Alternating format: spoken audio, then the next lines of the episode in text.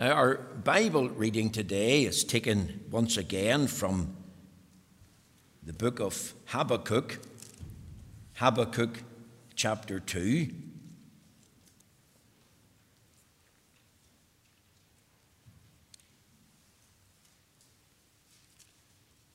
And we're going to read once more the first 11 verses of the chapter. Habakkuk chapter 2. We'll read from the verse 1, reading, of course, we often say from the authorized version, believing it's a most faithful and reliable translation of the Holy Scriptures. Habakkuk chapter 2, verse 1. I will stand upon my watch and set me upon the tower, and will watch to see what he will say unto me, and what I shall answer when I am reproved.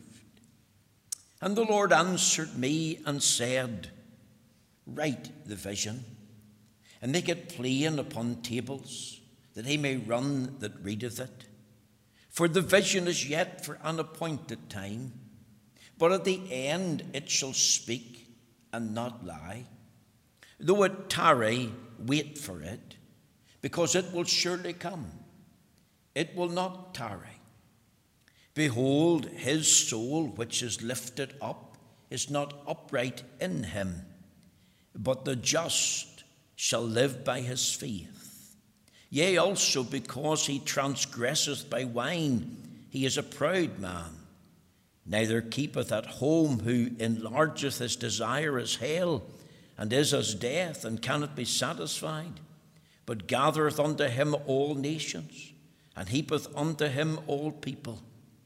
Shall not all these take up a parable against him, and a taunting proverb against him, and say, Woe to him that increaseth that which is not his? How long? And to him that laden himself with thick clay? Shall they not rise up suddenly that shall bite thee, and awake that shall vex thee? And thou shalt be for booties unto them, because thou hast spoiled many nations. All the remnant of the people shall spoil thee because of men's blood and for the violence of the land, of the city, and all that dwell therein. Woe to him that coveteth an evil covetousness to his house, that he may set his nest on high, that he may be delivered from the power of evil. Thou hast consulted shame to thy house by cutting off many people and has sinned against thy soul. For the stone shall cry out of the wall, and the beam out of the timber shall answer it. Amen. We'll end the reading there at verse 11, and we pray the Lord will stamp with his own approval and blessing this reading of the Holy Scriptures. Now, my text this morning is taken from Habakkuk chapter 2 and verse 4. And my theme today is considering the impact of the doctrine of justification by faith alone. Now, today is known in many Reformed and evangelical circles as Reformation Sunday. And on this particular Lord's Day, we usually focus our attention on some of the great themes connected with the Protestant Reformation. Today, I want us to focus on Habakkuk chapter 2, verse 4. Look at the words Behold, his soul, which is lifted up, is not upright in him, but the just shall live by his faith. Now, Habakkuk the prophet, remember, is wrestling with God. Certain questions are in his mind. He's asking, first of all, Are you listening, Lord? Why are you not answering my prayers? Why are you allowing evil to continue, the wicked man to prosper, the righteous man to suffer? Why are you going to use the Babylonians to punish your covenant people, Judah, when the Babylonians, Lord, they're pagans?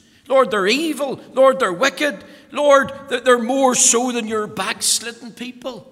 Are you sure you're not making a mistake, Lord? Lord, are you sure you know what you're doing? And remember, in that context, he recites those lovely words of Habakkuk chapter 1, uh, verses 12 and 13. Art thou not from everlasting, O Lord my God, mine Holy One? We shall not die. O Lord, thou hast ordained them for judgment, and Almighty God, thou hast established them for correction.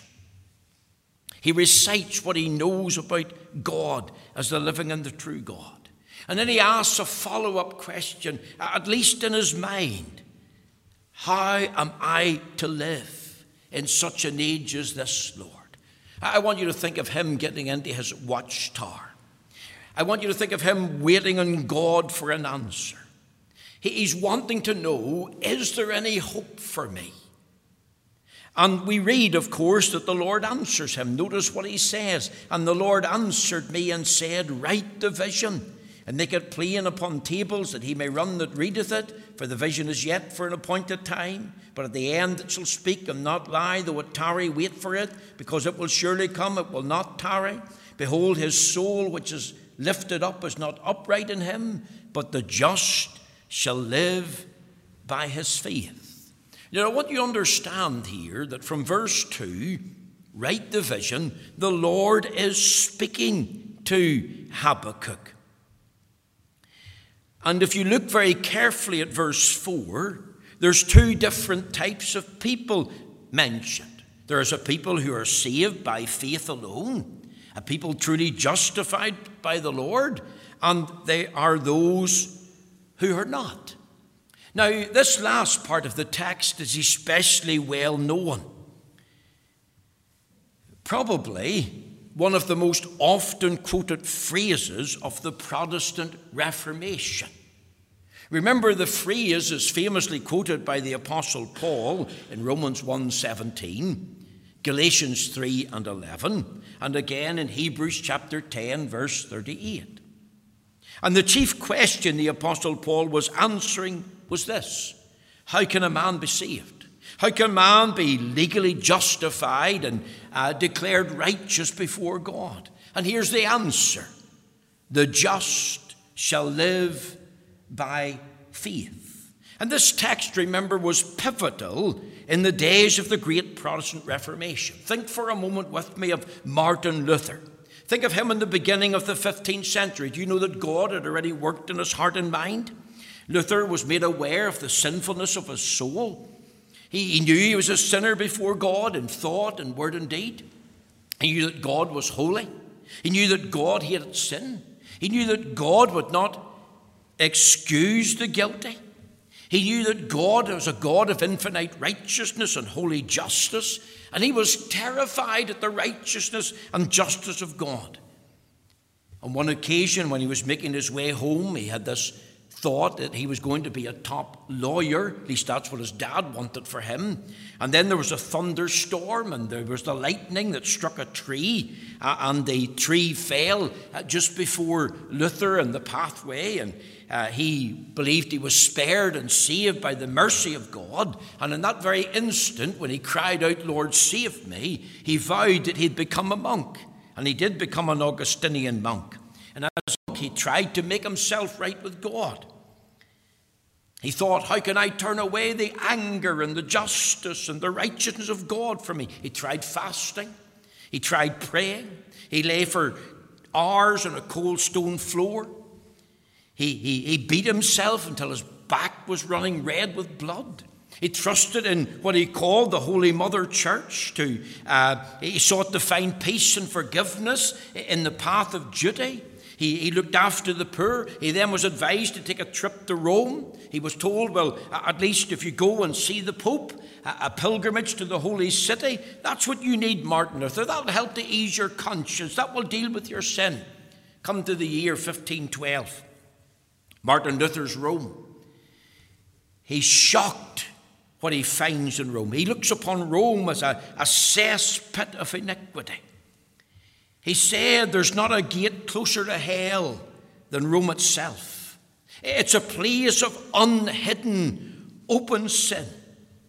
And on this occasion, as part of an act of penance, hoping to find forgiveness and favour with God and have a few yes years in purgatory, he himself attempted to climb up what is called to this day the Scala Santa, or the Santa Scala, the holy stairs.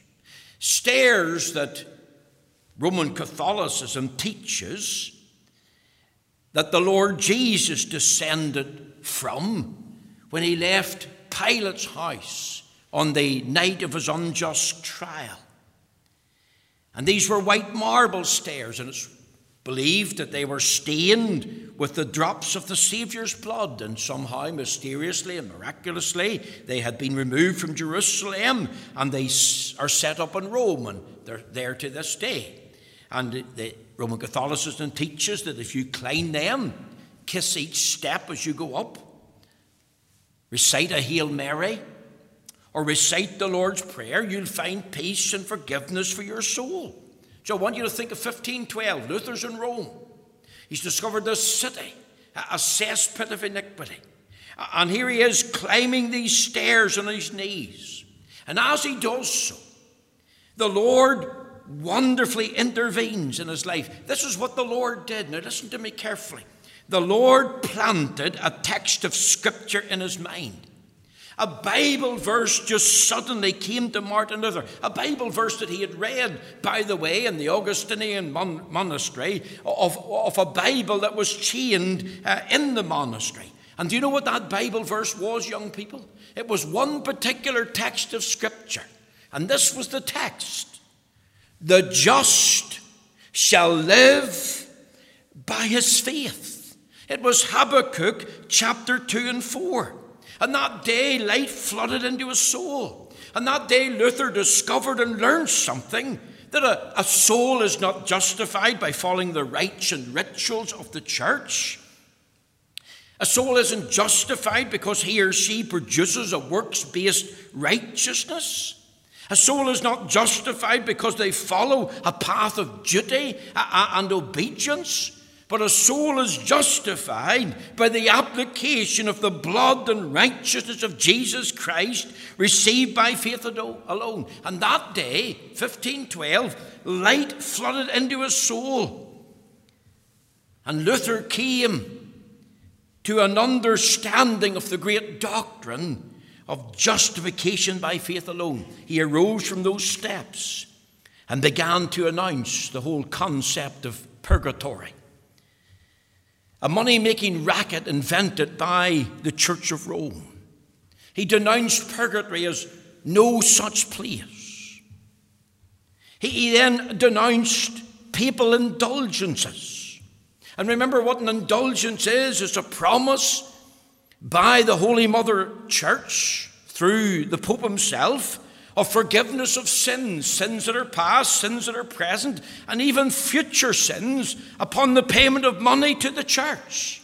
And of course, that denunciation of purgatory and indulgences led up to October the 31st, 1517, which we look upon that date as the very spark of the Reformation. And that day, Luther nailed his 95 Theses to the church door at Wittenberg. What's the 95 Theses? It's 95 arguments or 95 reasons against why you cannot buy pardon for sin, any sin or all sin.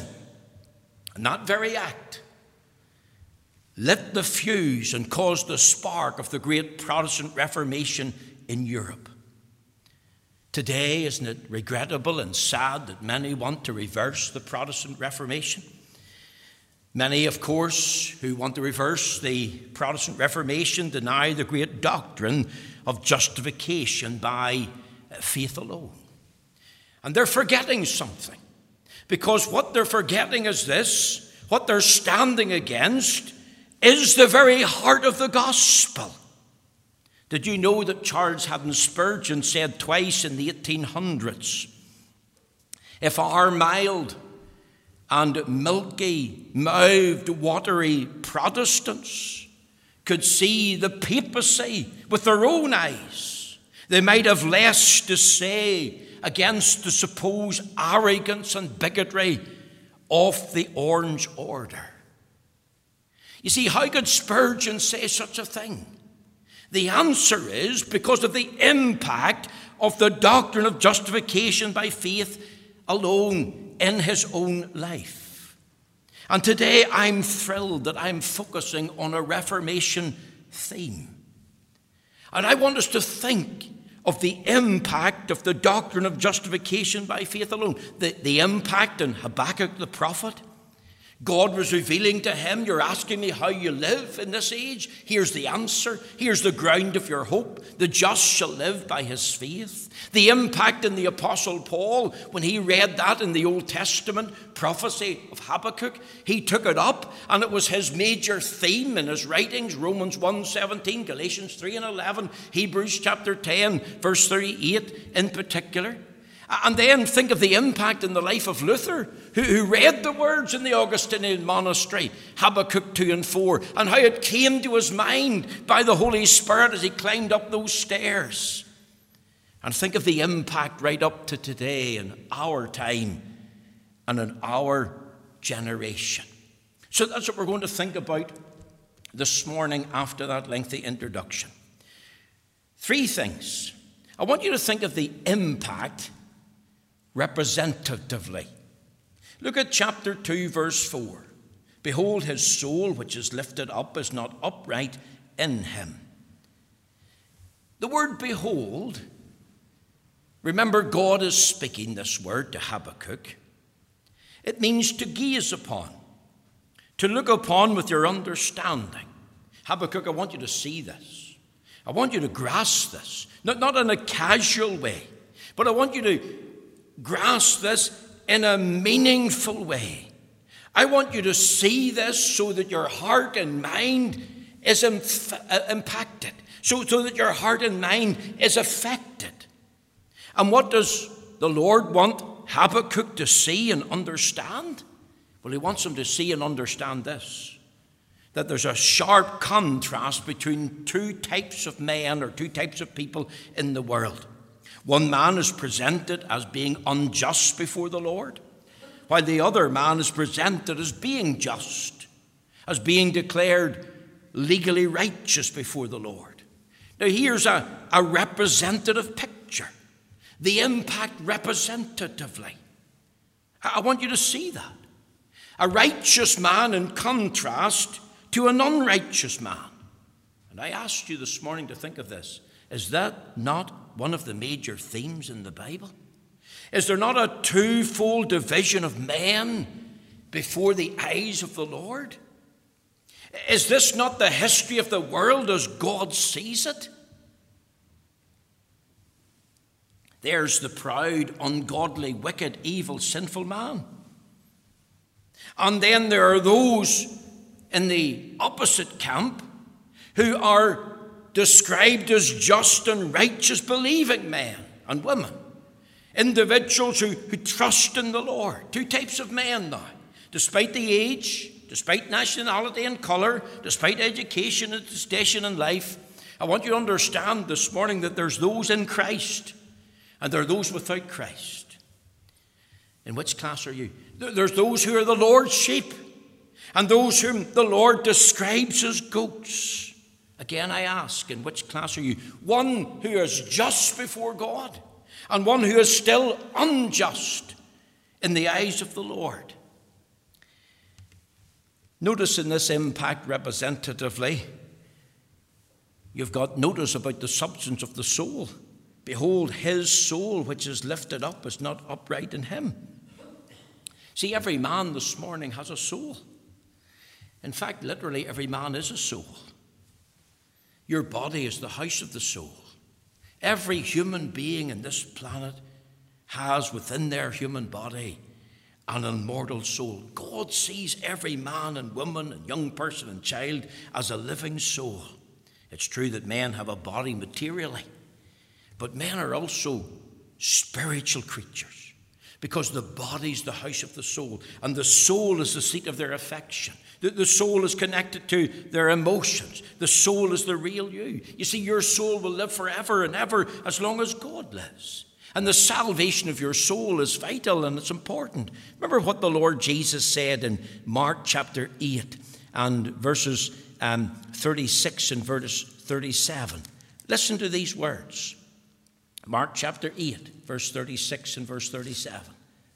For what shall it profit a man if he shall gain the whole world and lose his own soul?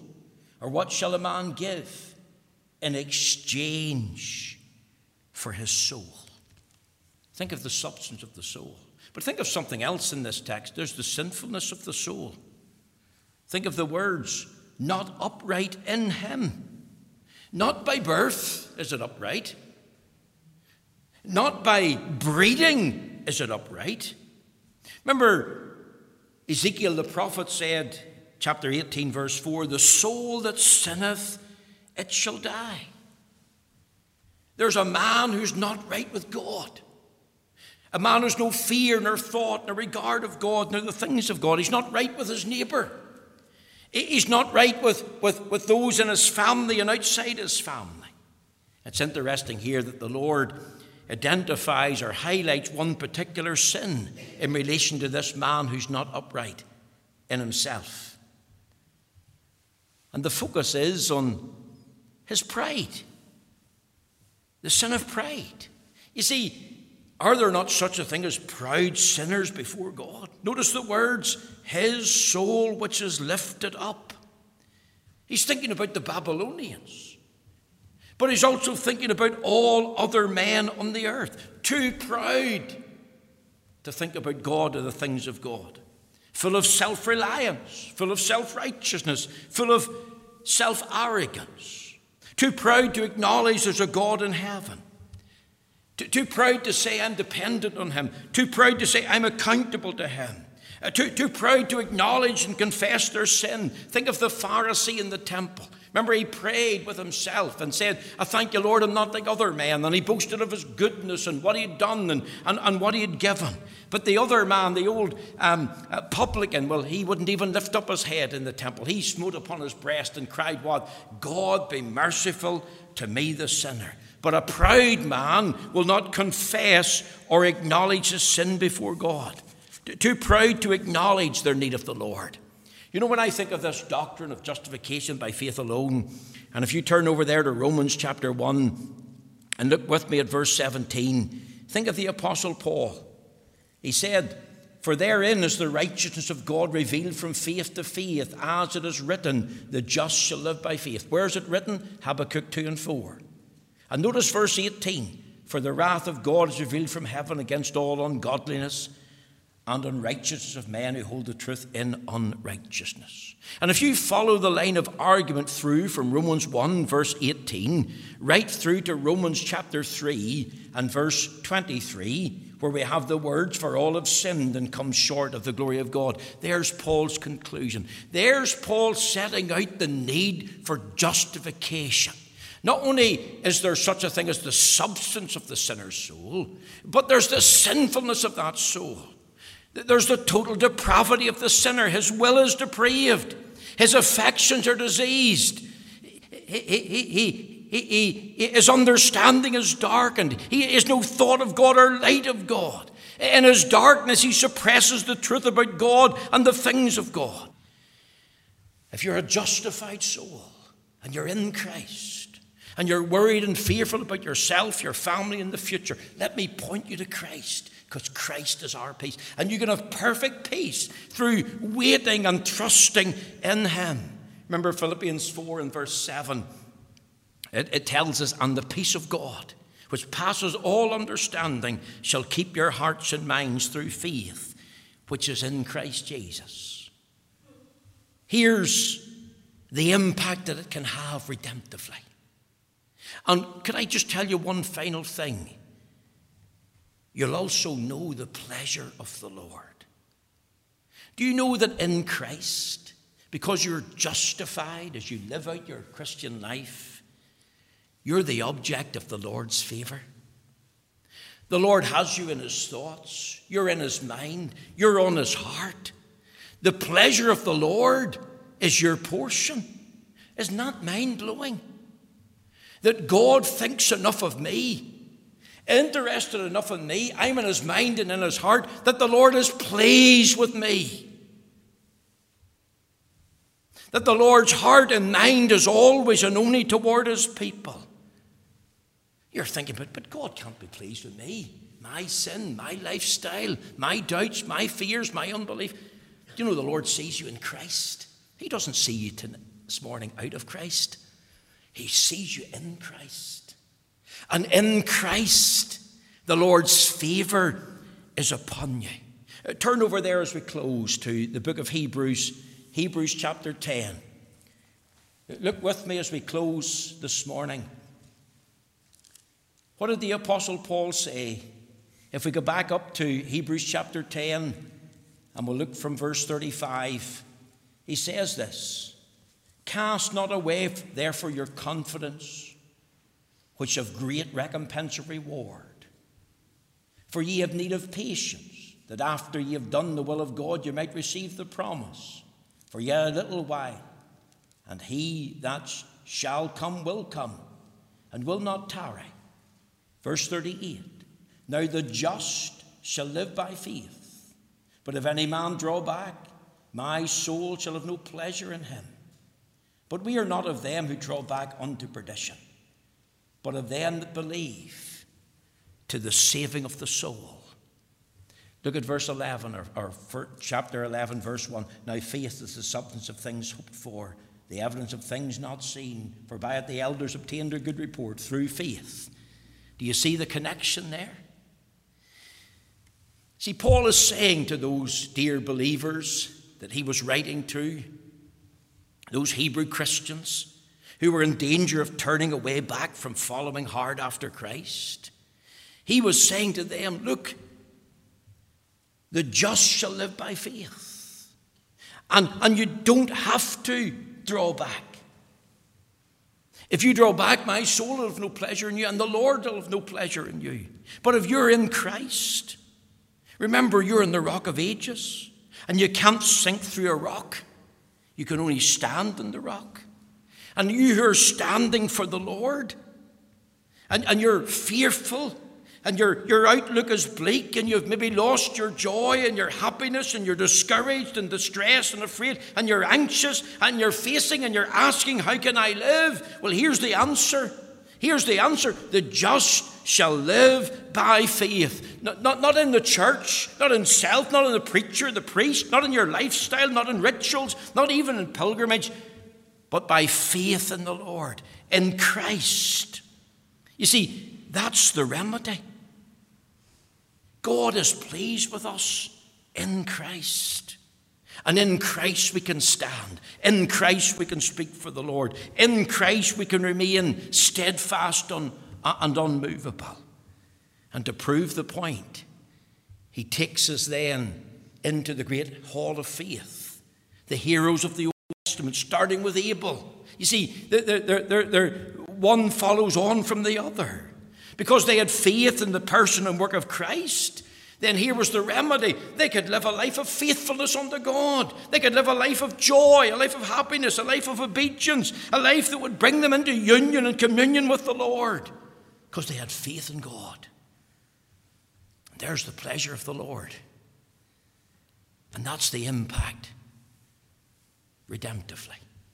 Now, let me ask in closing think of the impact of the great doctrine of justification by faith alone if it impacts upon us representatively, are you among the just or the unjust? Are you among the saved or the lost this morning? Only you can answer that. Have you saw that you have a soul? Have you discovered your sinfulness? Have you discovered that your soul is perishing but can be saved through faith in Christ? Let me ask you has this got a, an impact revelatory on you? That you've got a handle in this article upon which the true church stands or falls? Do, do, do, have you discovered the mark? Have you laid hold upon the meaning and the message of, of what justification really is? Does it matter to you? And has it impacted redemptively? Have you got peace with God? Do you know the peace of God? And have you begun to experience the pleasure of the Lord through seeing it in Christ? I trust and pray that what I've tried to say this morning, even though it's with stumbling words and a difficult and heavy heart, I trust and pray that the Lord will bless this word to you today.